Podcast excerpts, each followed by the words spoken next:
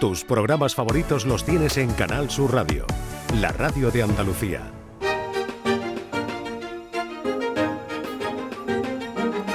En Canal Sur Radio, Días de Andalucía, con Carmen Rodríguez Garzón. Cristina en la red.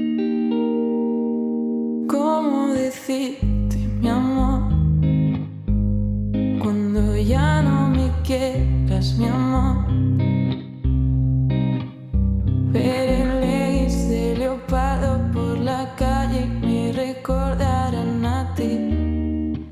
14 minutos para las eh, 10 de la mañana. Cristina Consuegra, ¿qué tal? Muy buenos días. Buenos días, ¿qué tal? ¿Cómo estás? Pues aquí comenzando, como siempre, esta sección tuya con buena música, ¿verdad? La de Jimena Amarillo en este caso, ¿no? Cuando no me quieras, ¿no? Se llama, se llama esta, pero bueno, aquí no nos pasa, aquí tenemos mucho cariño y mucho amor que, que dar y de hoy... hecho, tenemos amor para todos. Exactamente, para todos y para todas y además estamos encantadas, ¿verdad Cristina?, de que hoy nos acompañe en el estudio en Málaga, sentada junto a ti, nuestra invitada de hoy. Cuéntanos un poquito de ella. Bueno, pues tengo aquí a mi derecha, ahora la estoy tocando, pero esto en la radio no se ve, eso es maravilloso, eh, porque bueno, nosotras nos tocamos a través de las palabras que se, que se escuchan, pero hoy es también físicamente y tengo a mi derecha a la filósofa Margot Roth, autora de un ensayo totalmente eh, recomendable que se llama Infoxicación y que viene un poco a reflexionar sobre todo lo que nos está pasando debido a la relación que hemos decidido establecer con las pantallas. Margot, ¿qué tal? Buenos días. Buenos días, ¿qué tal? Muchas gracias por, por acompañarnos y te hemos pillado por Málaga, ¿no? Que se nota que Málaga está muy de, muy de moda y que se hacen muchas cosas. Y te hemos pillado por ahí y hemos dicho, vamos a aprovechar, ¿verdad?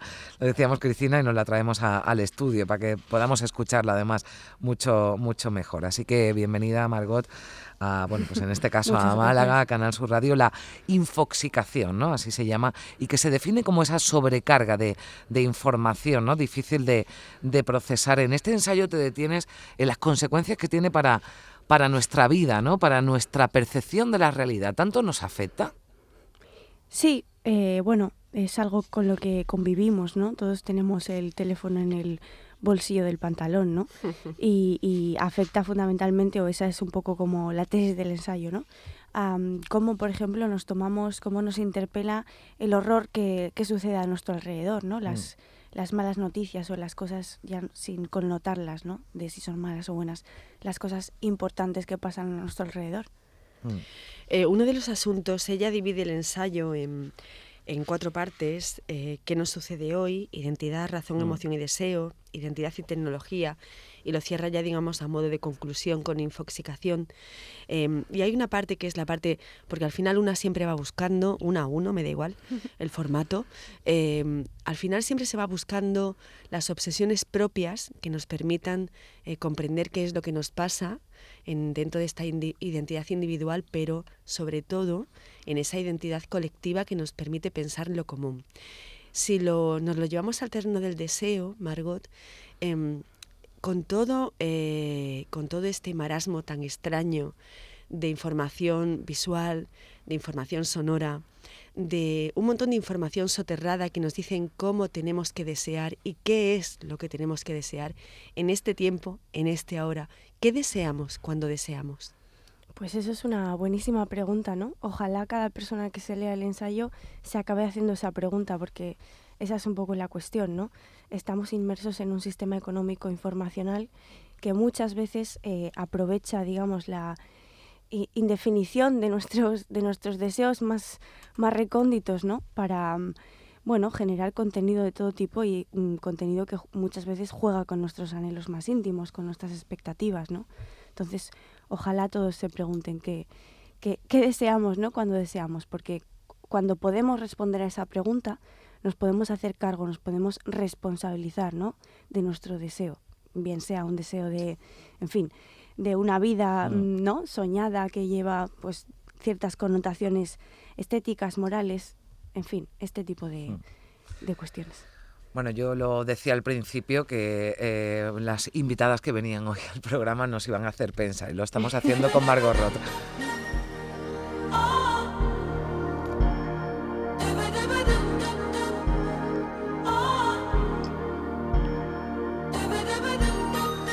Margot, esa saturación de, información eh, nos lleva a hacer una selección ¿no? muy subjetiva de lo que consideramos importante. Y por ejemplo, pues desechamos, hablabas tú de esas malas noticias, ¿no? Como muchas veces, o en algunos casos, como si, como si eso hiciera, ¿no? Que, que, que desaparecieran. ¿Cómo, cómo vamos eh, evolucionando en esa selección que hacemos de lo que eh, buscamos, ¿no? En esas pantallas que nos acompañan ya a todos lados.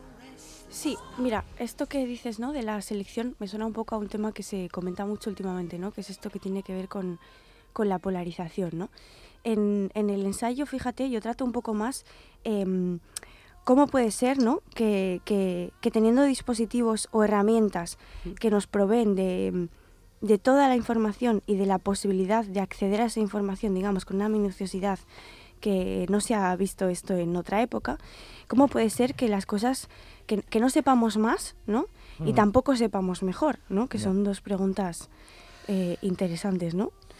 Yo creo que eh, el ensayo intenta ir un poco por ahí, ¿no? ¿Cómo puede ser que no sepamos más y que no sepamos mejor qué está pasando?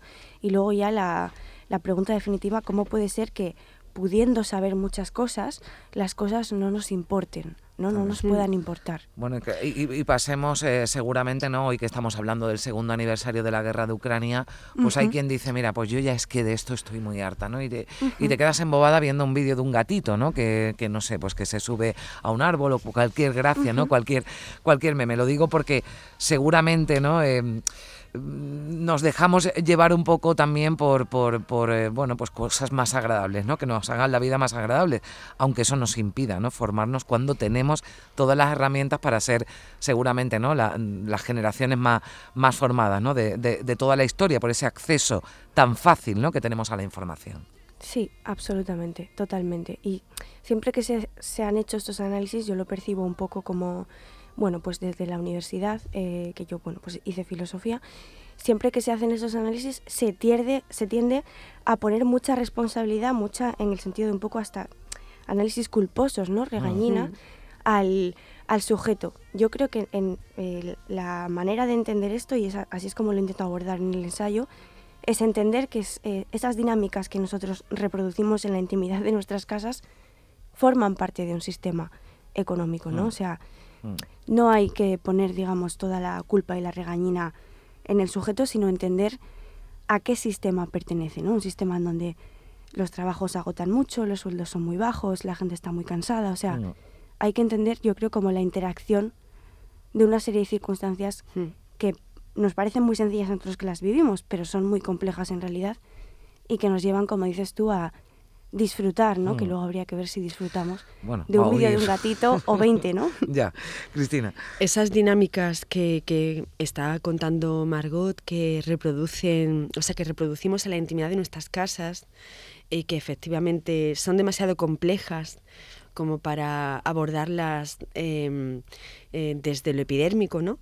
Eh, una de las consecuencias que tienen, que además tú eh, desarrollas con bastante lucidez en, el, en el, ensayo, es la, la imposibilidad de interpelar, interpelarnos afectivamente en este tiempo de saturación eh, informativa y las consecuencias tan terribles de estos sujetos tan invertebrados que estamos, eh, ¿no? en la que nos estamos convirtiendo todo, en la que se confunde el afecto eh, con la ternura eh, digital, em, que nada tiene que ver en realidad mm. con el afecto o la ternura eh, de lo real, ¿no? Hmm.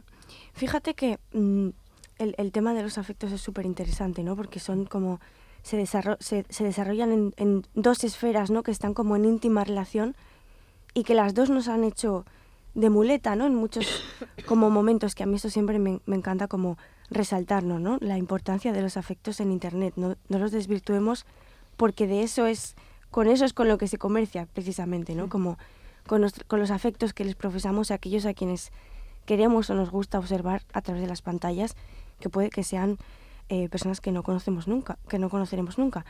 Pero sí, a mí esto de la indiferencia, y ahora que estoy con con la tesis me obsesiona, ¿no? El, el, la pregunta por el qué sujeto político o, quién soy yo, ¿no? Ya, ya, sin irse a una cosa tan, tan, tan pública, ¿no? Podríamos pensar eh, si las cosas que pasan a mi alrededor no me pueden interpelar, ¿no? Si mis afectos están tan saturados, tan copados, tan frustrados, que ya lo único que me queda, quizás hasta de manera inconsciente, sea desarrollar una especie de indiferencia frente a lo que pasa a mi alrededor. A mí esto me, me parece tremendo y me, me interesa mucho. Voy a, si me da tiempo, Carmen, Sí, voy a venga. meter otra pregunta y voy a leer un apartado del ensayo. Dice, nos he descrito como seres fraguados en la impotencia, en el agotamiento y en la apatía. En el segundo apartado, he dedicado mi esfuerzo a expresar la mutación que se genera a partir de la implementación de tecnología en la vida cotidiana, concluyendo que percepción y sensibilidad se han transformado del mismo modo en que lo ha hecho nuestro cuerpo maquínico de tiempo y espacio virtual.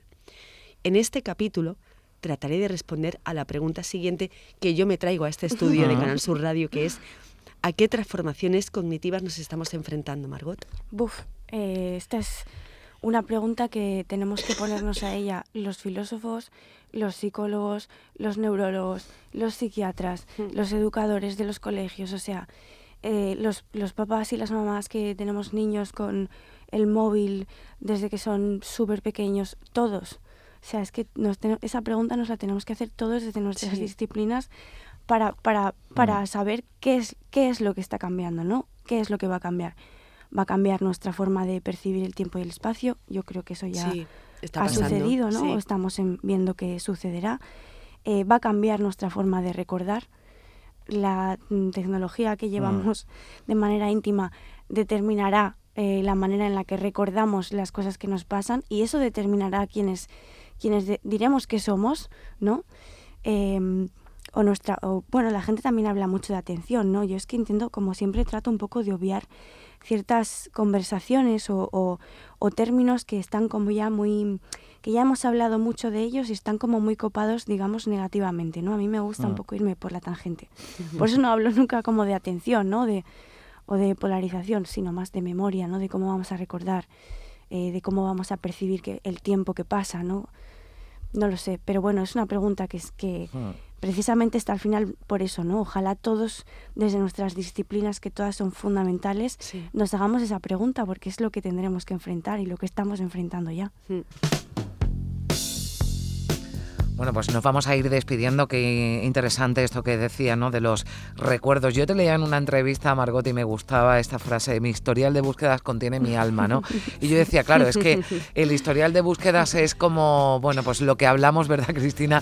Cada domingo con, con Manuel Navarro cuando hablamos de algunos fósiles, algunos restos Sí. que se han encontrado en una cueva, pues nuestros restos y nuestros fósiles seguramente serán esos historiales de búsquedas que quedan en, nuestra, en nuestras pantallas, en nuestros móviles, en nuestras tablets. Así que bueno, Margot, ha sido un placer, de verdad, muchísimas gracias por acudir a- al estudio de Días de Andalucía, aquí a Canal Sur Radio, y acompañarnos durante estos minutos. Que disfrutes de, de Málaga, de nuestra tierra, Margot. Muchísimas gracias. Gracias, vosotras. Cristina, muchas Un gracias. beso fuerte. Un Te veo el lunes, El lunes veo- nos vemos. venga, ya, iremos contando que seguro que también Manuel Sí. Navarro, Gil de Galvez, pues sí. Porque Lo tenemos, contarán, tenemos una tenemos cita una cita en el Sí. Albéniz a Pondremos las- foto, pondremos foto y- iremos contando un poquito lo que va a ocurrir el, el lunes en, en Málaga. Cristina, buen día. Un abrazo, compañera. Adiós.